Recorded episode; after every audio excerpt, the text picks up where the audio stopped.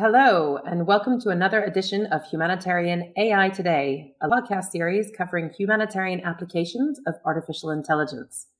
The series is produced by the Humanitarian AI Meetup community, linking local groups in Cambridge, San Francisco, Seattle, New York City, Toronto, Montreal, London, Paris, Berlin, Oslo, Geneva, Zurich, Bangalore, Tel Aviv, and Tokyo. I'm Sarah Spencer, and today we're speaking with Joanna van der Merwe, a defense tech fellow with the Center for European Policy Analysis about the war and escalating humanitarian crisis in Ukraine, hybrid warfare, and the challenges and threats humanitarian actors face in the age of AI. Welcome, Joanna.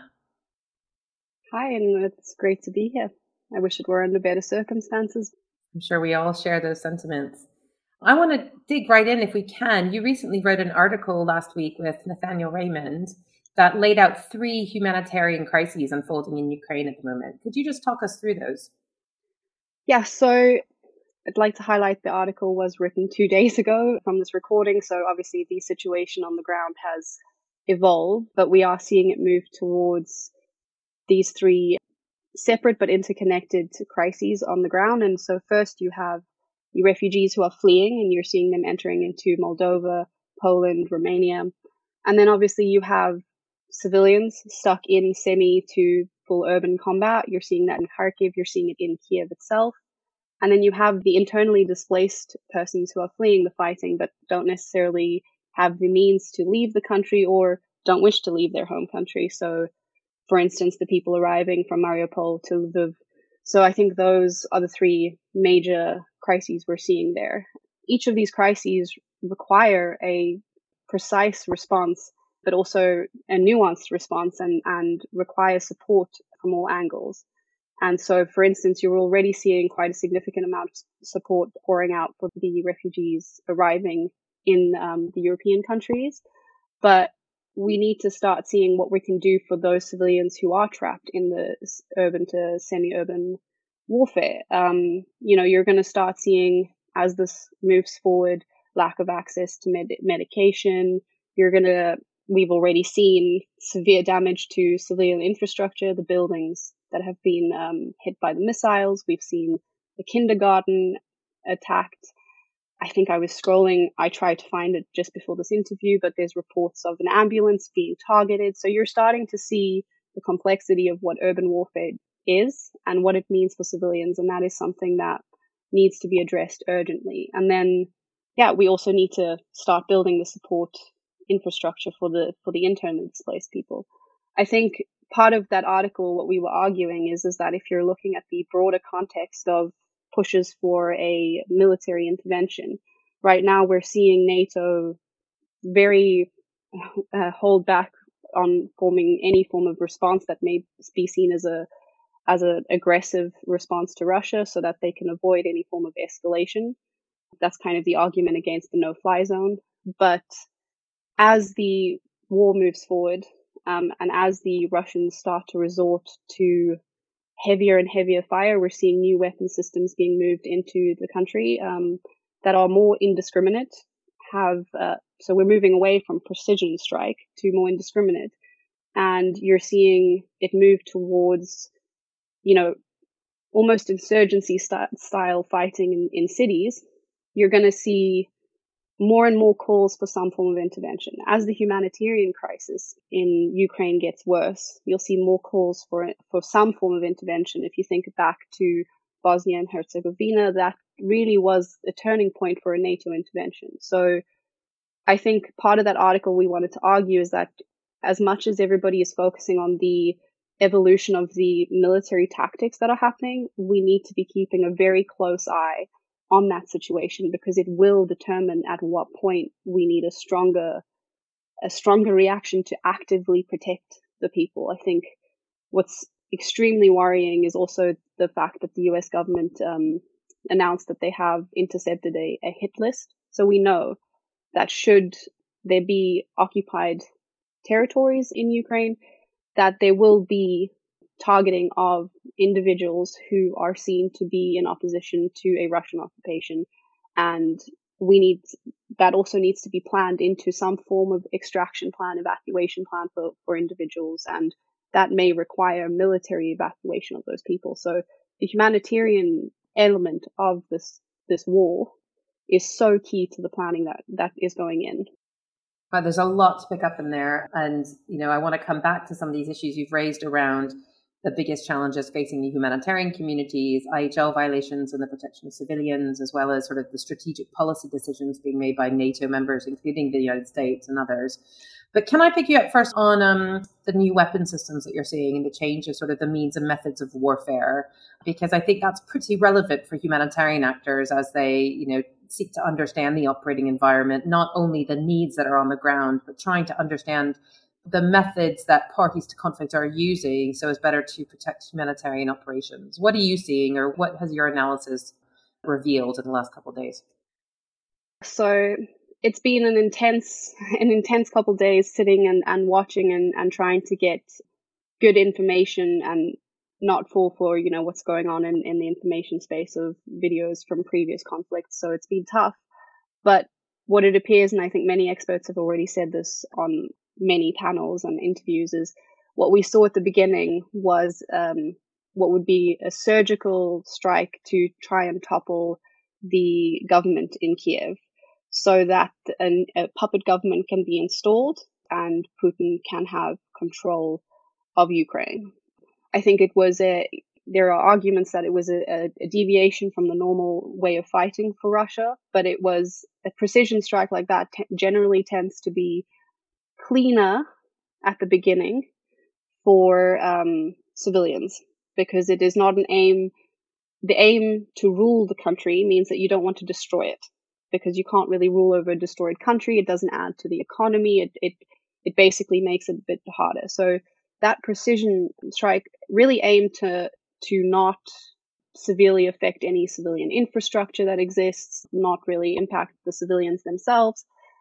And I think that was the aim at the beginning, it has become very clear that was a miscalculation because the civilians in Ukraine, and it's it's quite admirable if I, if I might say from the perspective of democracy and fighting for your country, but they're not al- about to let their government fall, and they're not about to let their country become ruled by another one, and that is where you start to see a threat to the civilians one, I think we we argued this in Nathaniel and I argued this in our in our article is is basically the call to have all civilians protect their city creates a distinction problem unlike anything we've seen. Urban warfare in and of itself creates a distinction problem and because of the proximity of military targets near to civilian targets, you it, there's already a challenge. But now you have civilians who are actively creating Molotov cocktails, actively carrying around weapons.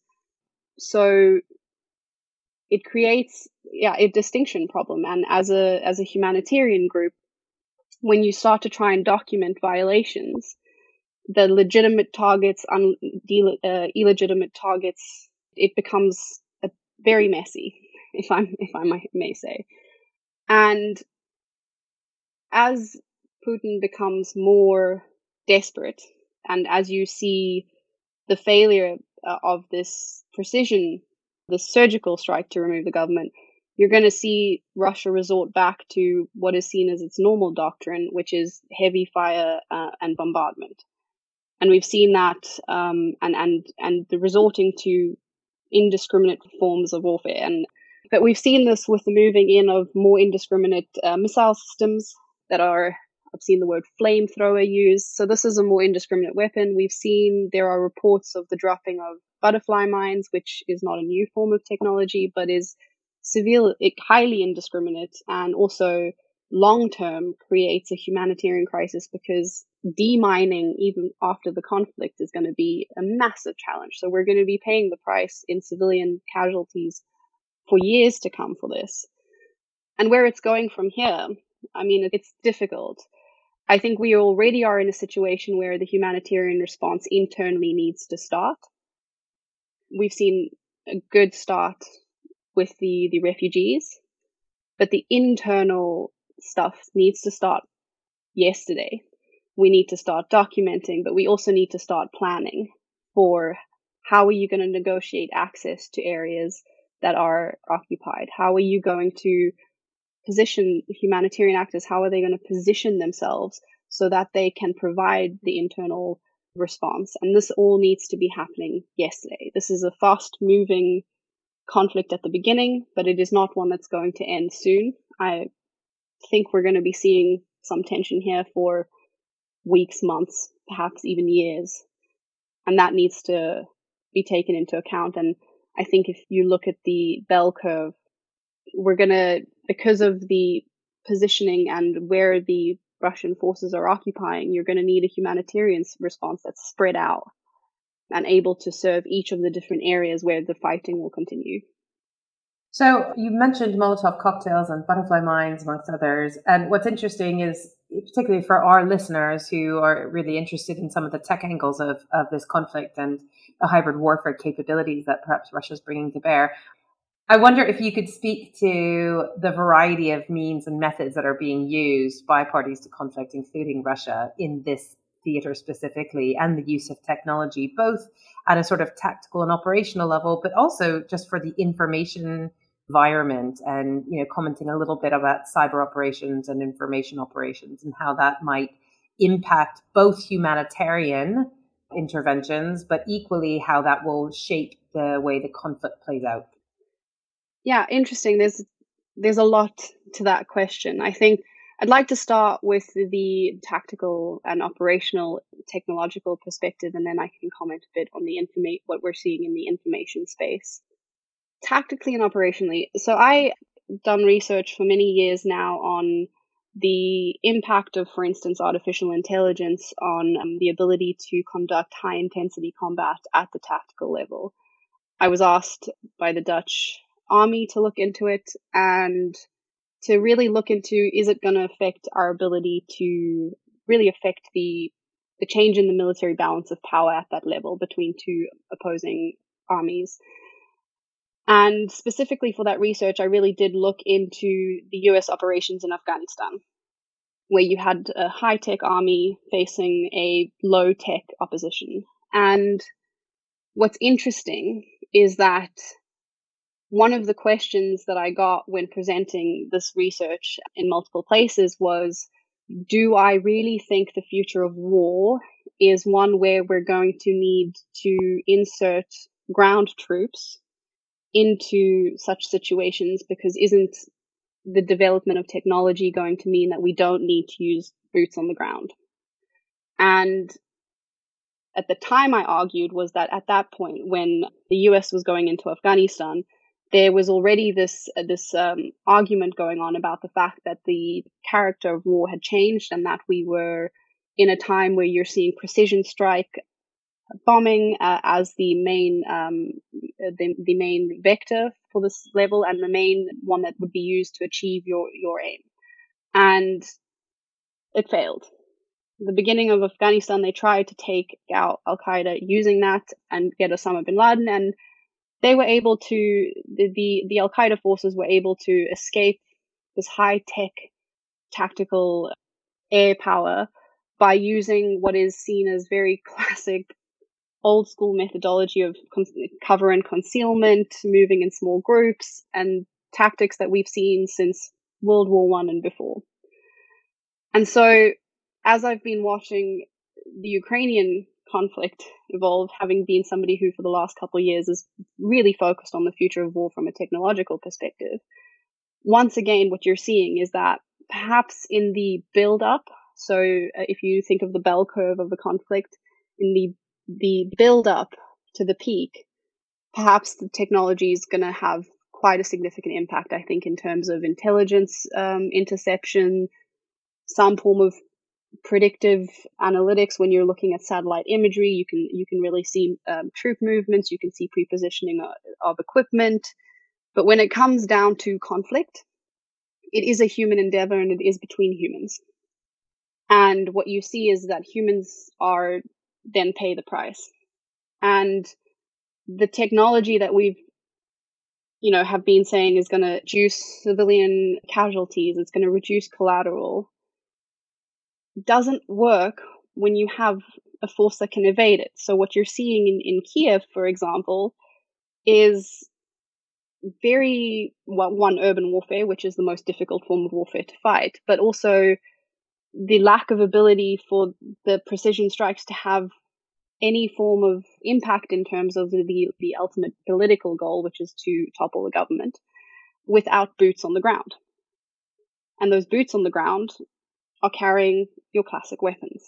They're having to resort back to classic technologies to have an impact. And so for me, viewing that, I think it is, it is a reality check in how we plan for conflict, how we discuss what we think the future of humanitarian response is, because if we're resorting back to the forms of conflict that have severe impact on civilians and indiscriminate weaponry after the precision weaponry fails, humanitarians are going to constantly have to still be a, a planning for responses to that type of warfare.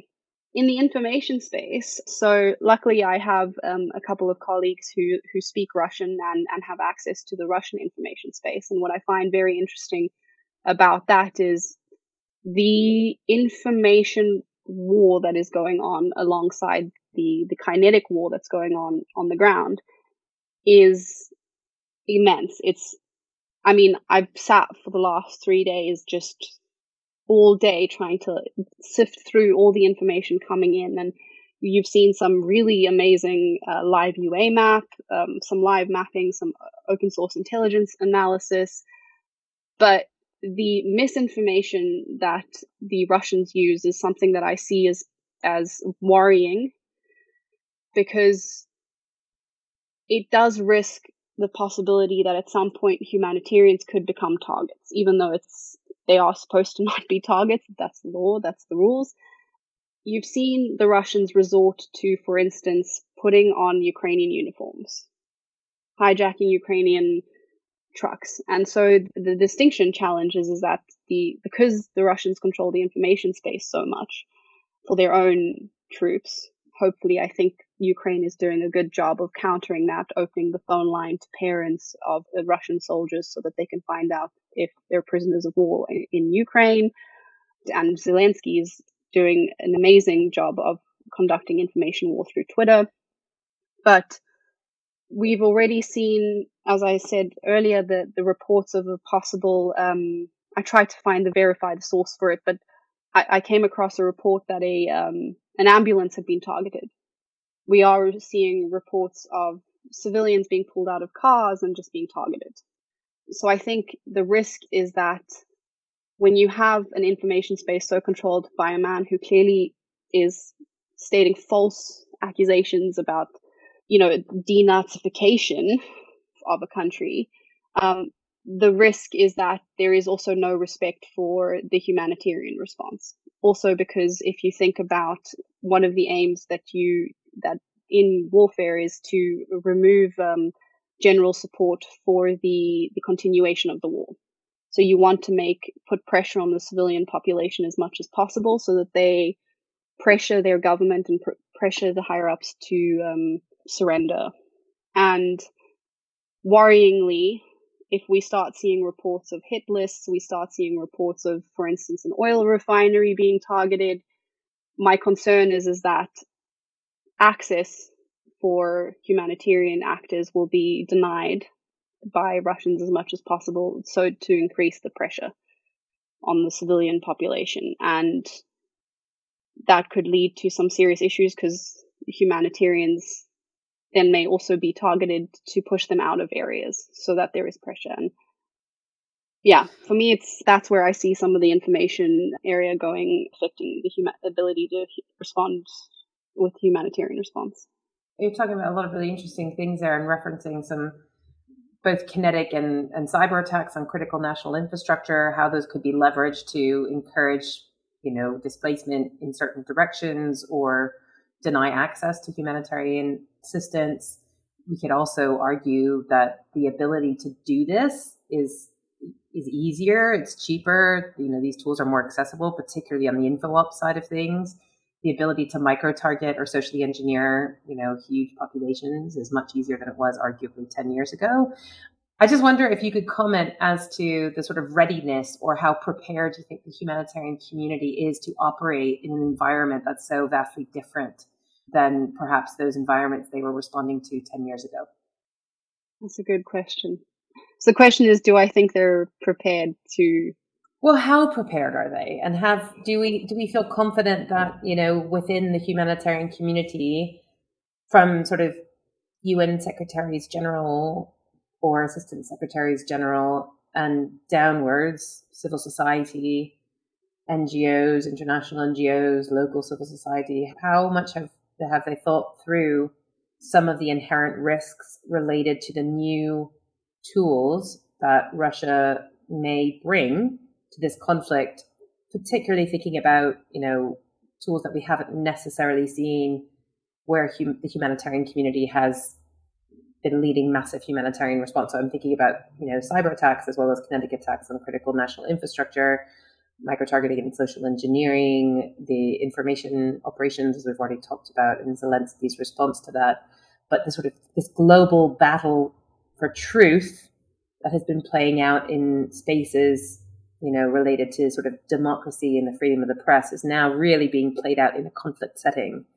And I wonder how much our humanitarian colleagues have prepared for this, both in terms of the threat it poses to them, but how the threat it poses to the operations they're they'll be leading. Yeah, I think it's a good question. I think we will see. I think we will see how much the humanitarian sector has learned over the last couple of years. I think there have been enough incidences in the last couple of years that have brought this to the attention of the humanitarian sector, and we've seen some good work being done on it in terms of, you know, we've seen ICRC get hacked, and I think that really brings the cyber element to the attention of the humanitarian sector. If one of the biggest actors uh, couldn't protect its data, you know, that it serves as a bit of a wake up call. I think, I think the Syrian conflict was a was a major wake up call in terms of of the use of refugees as a weapon. I hope they're prepared. I think there has been enough incidences and discussion and awareness that has happened.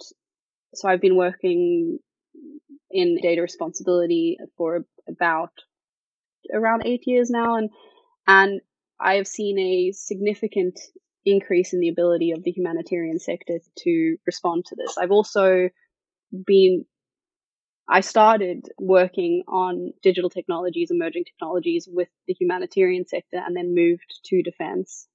And I can say that in, in some discussions that I've had, the humanitarians have been further ahead and quicker to adapt to the new ways of fighting when it comes to understanding the risks to to the people they serve, to the vulnerable communities, faster than I've seen in other sectors.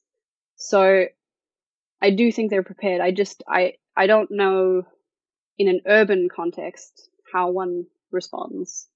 And I think in terms of the information space, I think that one is is a difficult one, especially in the in the light of the humanitarian principle of neutrality, in terms of constantly having to appear neutral on information. You can't be seen as conducting counter arguments towards certain actors, you have to be very neutral, and, and, and that is a difficult space to be in because you can't co- combat the some of the um, attacks that you will receive. I think the main challenge will be the fact that the speed at which the humanitarian sector responds to the different uh, vectors of attacks that we'll be seeing and the long lasting impact of some of them on the reputational uh, side of it. Urban warfare and, and this, the peak of this bell curve, everything moves very fast. You're in the fog of war. I think there we have to look at CivMil cooperation. Um, this is very, I think this, this conflict is very indicative of the landscape that we'll be entering. We'll be entering high intensity kinetic warfare with, um, with coupled with high intensity information warfare driven by, and we know um, in terms of the term AI, it's a very broad umbrella term, but if we're thinking kind of automated algorithms producing news articles, pro- the, the production of information by automated technologies is one that is coupled. And so you're seeing the, the information influencing side of the warfare increase here. And I think that is one that I don't know if the humanitarians are prepared to respond to, but I do think they are, they are preparing. It's not to say that, it's not to say that they won't be able to in the future. It's this, for this conflict, it's a difficult situation. There was a colleague of mine who was talking about the fog of war, as you mentioned, and reframing it the fog of information. Because as humanitarians increasingly move into conflicts or places like Ukraine, where both, as you say, kinetic and conventional weaponry and warfare is being waged, coupled with the mass proliferation of information, disinformation, misinformation, etc., it is it is increasingly difficult for them to weed through that. Can we zoom out a bit and and talk just broadly, pick up on some of the points you've made, but speak broadly about what humanitarian actors could be doing to better prepare for this age of AI, um, or even if whether you think the age of AI is sort of a bubble heading for a bubble that's about to burst. But are there efforts, initiatives, actions the humanitarians should be taking to think more about the rise of new technology and how those are used in conflicts so that they could better prepare themselves. You talked a bit about data as well in the, in some of your comments. I wonder if you have anything broader to say about that to the humanitarian community. Yeah, I think the number one thing when it comes to the um, impact of something like AI is to be realistic about what it is. I think we're still in a bit of a hype cycle around it. It will have significant impact in certain spaces, but I think understanding, um, having the literacy to understand when when the discussion is about something that is a proven applicability of one of the forms of AI, because I, um, as I always say, AI is an umbrella term for many different forms of technology, um, each with their own aim so I think if you're, for instance, looking at artificial intelligence for analysis of, for instance, supply chains, you get it for, I think some of the military discussion is, is, uh, being able to predict when, um, more closely predict when certain equipment needs to be replaced. So those kinds of information things, um, I think, yes. But when we're talking about the discussions around AI doing the targeting and decision to fire upon targets in, in a conflict zone, I think we're still, a lot of this is unproven and it's right now still um, kind of hypotheticals we're talking about. We're planning hypotheticals around this. And I, so I think what humanitarians can really do to prepare that is, is start having the realistic discussions about, about the technologies um, this is something that I, I um, push for in the defense sector as well, in terms of okay, the way in which we approach the technologies is is you we need to be looking at what it is that you aim to do, and then and then see whether the technology supports it. And I think the humanitarians to prepare for these new technologies need to look at need to understand and I think work quite closely with people who are looking at what the future of the conflict zones look like and then look to themselves as to okay in the light of that what that conflict zone looks like what do we as humanitarians want to be able to do and how do we want to be able to do it and then turn to the technologies and see which ones support that aim in that area. When it comes to you know, I think one of the dis- earlier we discussed the distinction challenge, um, which is foundational to humanitarian response. I think the reality that is one for me that needs to be closely looked at in terms of uh, target selection, and humanitarians need to be paying close attention to how they will distinguish themselves in the light of um, automated analyses of uh, conflict zones and how how to make sure they're not being spoofed by by the the people who are fighting to kind of cover themselves as humanitarians and then that basically undermines the entire humanitarian response. So i think that is for me something that needs to be closely watched because even if the technologies that the militaries or the, the uh, people engaged in the warfare aren't doing it for um, automated firing, if there's still a human in the loop, even if you're looking at automated analysis of satellite imagery in order to make decisions about prepositioning of troops, the humanitarians need to be able to very clearly distinguish themselves in that area. And that is one that I find very difficult to deal with. That for me is the, the most important. I think when it comes to data, I think there is a lot of work in the humanitarian sector, and I am always looking to the humanitarian sector's developments around how to deal with data in, in conflict um, with vulnerable populations, because I think they are very far ahead in it from other sectors. And I am always referencing how well the humanitarians are doing their work around how do we collect data, how do we make it interoperable, how do we use the data for um, humanitarian response. As a defense person, I'm always in awe at how quickly they're moving, but also in terms of the responsibility to the people of the data. And I think the only risk there is that with the evolution of hacking abilities, the humanitarians are going to need very high capabilities when it comes to protecting the data that they're collecting whilst in the field because the data that humanitarians are collecting, and this is something that Nathaniel and I have been, been arguing for a while, is that you, as a military, you want to watch how the humanitarians are responding because it gives you information about the conflict zone.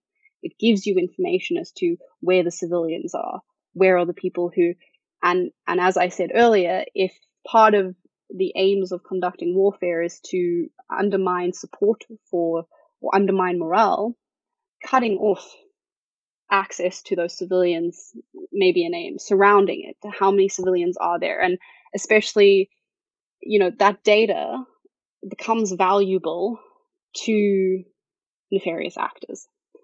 And so the protection and cybersecurity of humanitarian data for me is one of the most important aspects that needs to happen. And especially also now when you're looking, for instance, you've had a hit list intercepted in Ukraine by the US government.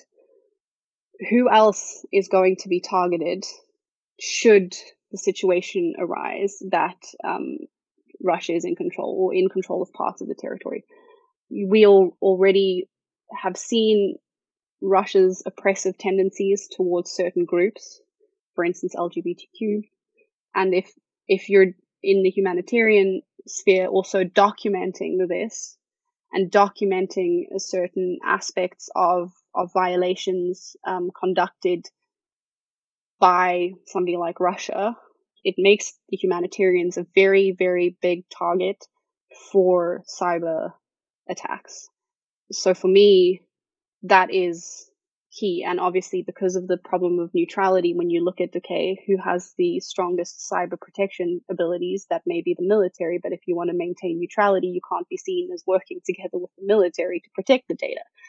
So, in terms of the requirements for data literacy and digital literacy amongst the humanitarians, that has really increased and needs to be prioritized yesterday. Yeah, I couldn't agree more. I really couldn't agree more. And I think worryingly, I think the baseline for digital and data literacy is actually quite low. Although pockets of the industry are advanced and there is, you know, exceptional expertise in parts of the humanitarian industry. I think if you look at the sort of general baseline across the globe, it's not where it should be. Um, I want to pick up on two things you mentioned. I mean, we were talking about the need for investment in data security against, you know, future hacks and attacks and you referenced the ICRC cyber attack, which they revealed or announced in January 2022. I guess there's a question here about whether the donor community and those who fund humanitarian initiatives are doing enough to make funds available so that humanitarians can secure and procure the highest levels of cybersecurity from private corporations ultimately. And we're talking about big tech who provide those. You know, I won't mention, won't name drop any of them, but there are several big firms that provide very secure cloud based computing and server security who are sort of very active in the technology for good space. So short of, you know, private corporations offering pro bono or at cost services, I wonder if donor governments, including the Netherlands or other NATO members trying to trying to make that a priority as part of their humanitarian response? Absolutely, I think you've hit on a topic here that uh, that is very close to my heart. I've been working on it for a couple of years, but it is the nature of public-private partnerships as we move into a, this data-driven age of working, decision making, and, and having data driven um, technologies incorporated very closely into all sectors. I think one of the biggest challenges we face is what that means for public private partnerships. And when I say public, I also mean humanitarian, but government as well. And I've been looking exactly into how how does one do that because one wants one has to be able to partner with these organizations they have some of the best capabilities and why would you not want the best capabilities provided to people who are humanitarians who are dealing with the most vulnerable people in the world? And in a piece, I think it was 2019, this pandemic's been, has really messed with my ability to identify years at the moment. But I, in 2019, I wrote an article with a colleague of mine, Joscha Spierings, on the risks around public private partnerships, you know, about the operational risks it poses and the technical risks. And I think, and then obviously there's also the reputational risk that comes around because just being seen as partnering with, with them can be enough to jeopardize the operations of, of a humanitarian organization. And I do think we have not discussed this as much as we should have. We have not come up with the necessary solutions. And I, I don't think we've had a nuanced discussion on how we can do this effectively.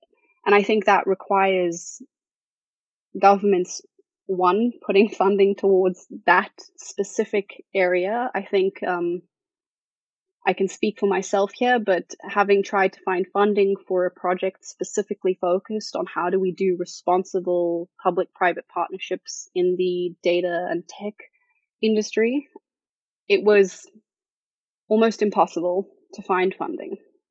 The only people who wanted to fund my work was the very private actors who I was trying to critically analyze. And so that creates a bit of a, an objectivity problem when you're a researcher looking into that and coming, trying to come, suggest some solutions. So one, put money towards it.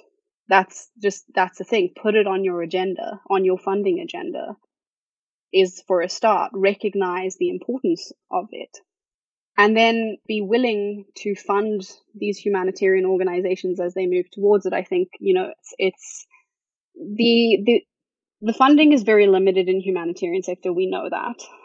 And so prioritizing different aspects of it um, is difficult. Which, what do you prioritize when? Um, but I think because there is a, a funding challenge in humanitarian sector and everybody's competing for very little funds, fewer funds than I think the humanitarian sector deserves. You want these private companies and the private sector to be able to do the pro bono work. If they're offering it, it should be something that can be accepted. But it, because of the reputational risks that are involved, because we haven't had the nuanced discussion of how do we do this responsibly and how do we do contracting that is responsible, you know, just the, how do we do the contracts? how do we do the technical side? And I think the technical side of these companies coming in to help the humanitarian sector is almost one of the easiest to to address because you can put up the firewalls, you can refuse them to be able to transfer the data. But the reputationally, because we aren't having the discussion, you have the hesitation because you know you can't be seen as as partnering with them because they also partner with this government who isn't in you know isn't exactly conducting themselves according to democratic principles.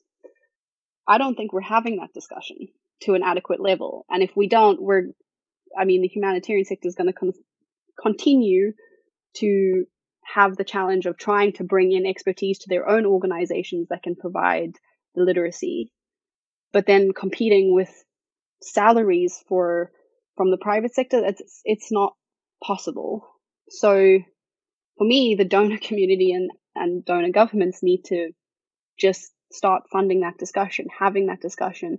But also, this relates to their own ability to hold those companies accountable outside of partnering with the humanitarian. Because we've seen as you push the pushback on, on companies like Meta and Google in Europe, that accountability, the accountability for the misinformation, is part of what the government must, what governments must do in order to make these private uh, organizations somebody that can be partnered with. And so that is a discussion that needs to be had. There's there's many elements, but this is a very an issue very close to my heart. And yeah, I, I don't see solutions coming fast. Yeah. Because yeah. because of the lack of focus. Yeah. Another thing to sort of push on there as well is the sort of the delivery models, I suppose, in a place like Ukraine, which is middle income, and other environments that might be higher resource or that might have a more vibrant or established civil society network, you know, thinking about the localization agenda for humanitarian agencies, most of these agencies will be providing support through civil society actors in Ukraine and the surrounding region. And I guess, you know, when we think about the deficits that exist for supporting better cybersecurity within the humanitarian community, we can think about sometimes problematic public or third sector, private sector partnerships, but recognizing that only the largest members of the sort of humanitarian mafia will be able to negotiate those kind of relationships with big tech because they have the cachet or the cash or the board members. But if you're a national NGO in Ukraine, for example, you know, you could argue that the cybersecurity risk posed to those agencies as well as to their staff and the people they're supporting are potentially higher since they don't possess the ability to leave the Ukraine.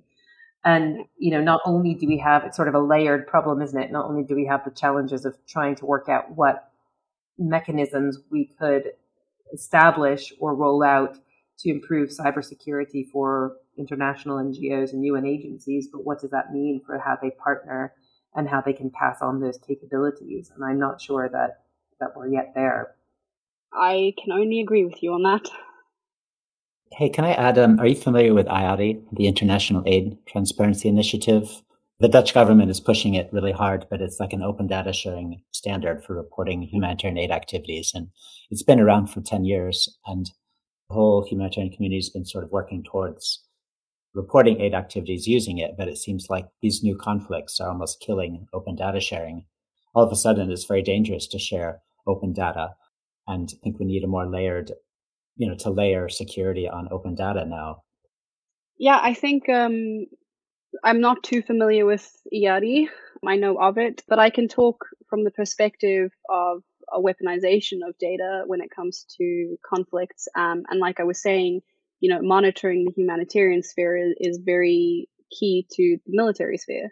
And that is part of the open data. I think, for example, if releasing of satellite imagery without scrubbing at first can be such a, a big risk to populations on the ground because of it can help military the military operations. And so I think that when you when you talk about the layered approach to the data security, I think what comes to mind, and I'm not an expert on this, but what comes to mind for me is the Center for Humanitarian Data from UN OCHA, um, and their approach to the data that they collect, where they have the different levels of security that they provide to the data that they receive. Also, you know, um, with within their coding language as well. For me, I have been monitoring that closely as a best practice example of how you can create shared data sets that are usable by different actors but also build in the different levels of security um, so that you are also being very responsible in what you're sharing. And, and I think that is the only way to go in the future.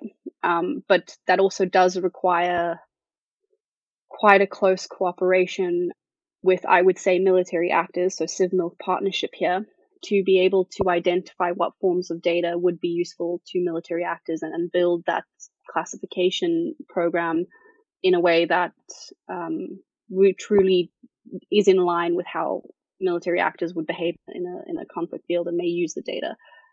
Keeping in mind, of course, that classification, if, if you look to the government side, if you look to military side, classification is one of the major challenges they have at the moment in terms of data sharing. And so making sure not to also step back into those classifications that really are actually detrimental to operating but I think we have best practices that are there that are useful. And yeah, it's a given that that needs to be built in as soon as possible.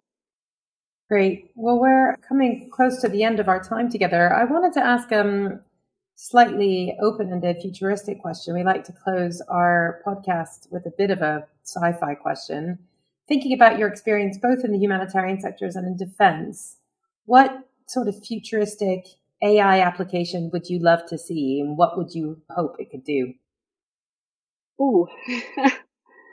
um so I'm thinking in terms of of what I've been watching over the last couple days in Ukraine and once again stepping into the information space and I'm not sure if I mentioned it earlier the article that Nathaniel Raymond and I we were working on two more articles and one of them's focused on the challenge that evidence collection is going to pose now when it comes to tracking violations of international law, both jus ad bellum and jus in bello.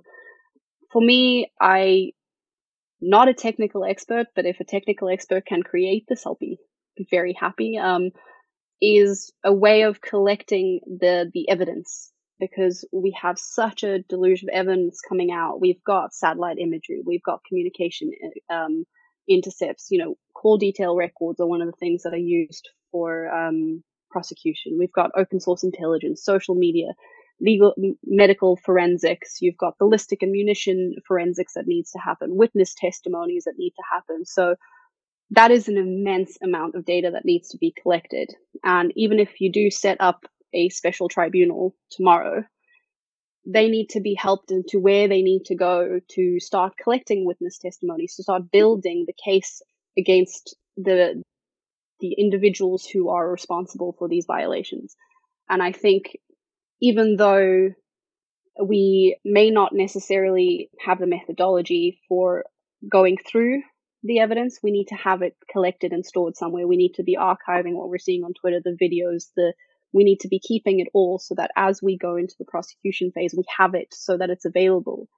And for me, I, with what little technical expertise I have through working together with the, some of the, the programmers I know, a way of collecting all that into a some something that we can keep it all, um, and then that can also help the members of the special tribunal if it gets set up, or members of the investigation groups to be able to prioritize where they need to go um, and how soon so that they can start documenting some of the evidence that's needed for eventual prosecution. That would um, be amazing. my dream. I don't know if it's I don't if some tech expert can just send me a, a DM on Twitter if this is if this is a pipe dream, then I, at least I can put it to bed quickly. But I hope it I hope something like that's possible.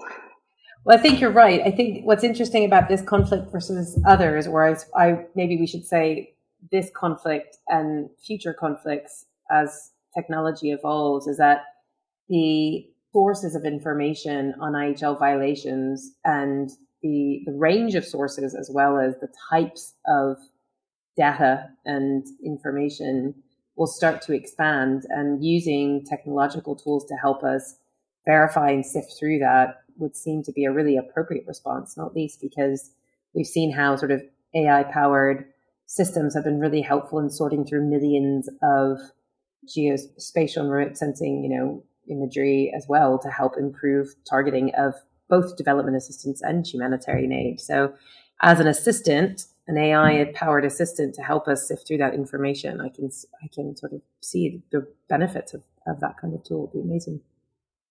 We've reached the end of our time now, but Joanne, I wonder if there's anything you'd like to say to the people of Ukraine or those colleagues you know working on that issue and working to help those in need in Ukraine. Yes, I think this is a. I've said this to some people. This is a personal conflict for me. I actually historically my family comes from Ukraine. I still have family there who I've luckily had the ability to stay in contact with and they are safe and their their children are still mentally handling it okay. If I could say one thing to the to the people of Ukraine is is that I am in awe, absolute awe of their fight that they are putting up to protect democracy, democratic values, European ideals. And we should all take some lessons from this as to what it looks like to truly appreciate democratic principles and the value that they have to individuals and to societies. And we owe them, I think, as Europe, a great amount of gratitude for what they're doing right now. And sorry, I'm getting a little bit emotional because this is a bit of a personal thing, but yeah, I'm in, I'm in absolute awe. I go to sleep every night with the fear and, and the hope that Kiev is still standing in the morning. And every morning I am in absolute awe as I go through the stories and read what individuals are doing to protect each other, protect their country. And I think I personally, but Europe owes them a great amount of gratitude. And this will go down in history as one of the most incredible fights for democracy. I couldn't have said it better myself. And I think there's plenty of us who share those exact sentiments across the world. Joanna, thank you so much for taking the time to speak with us today. It was an absolute pleasure, and it was wonderful to hear your views and thoughts on Ukraine and defense and defense technology and how those are playing out. This brings this edition of Humanitarian AI Today to a close.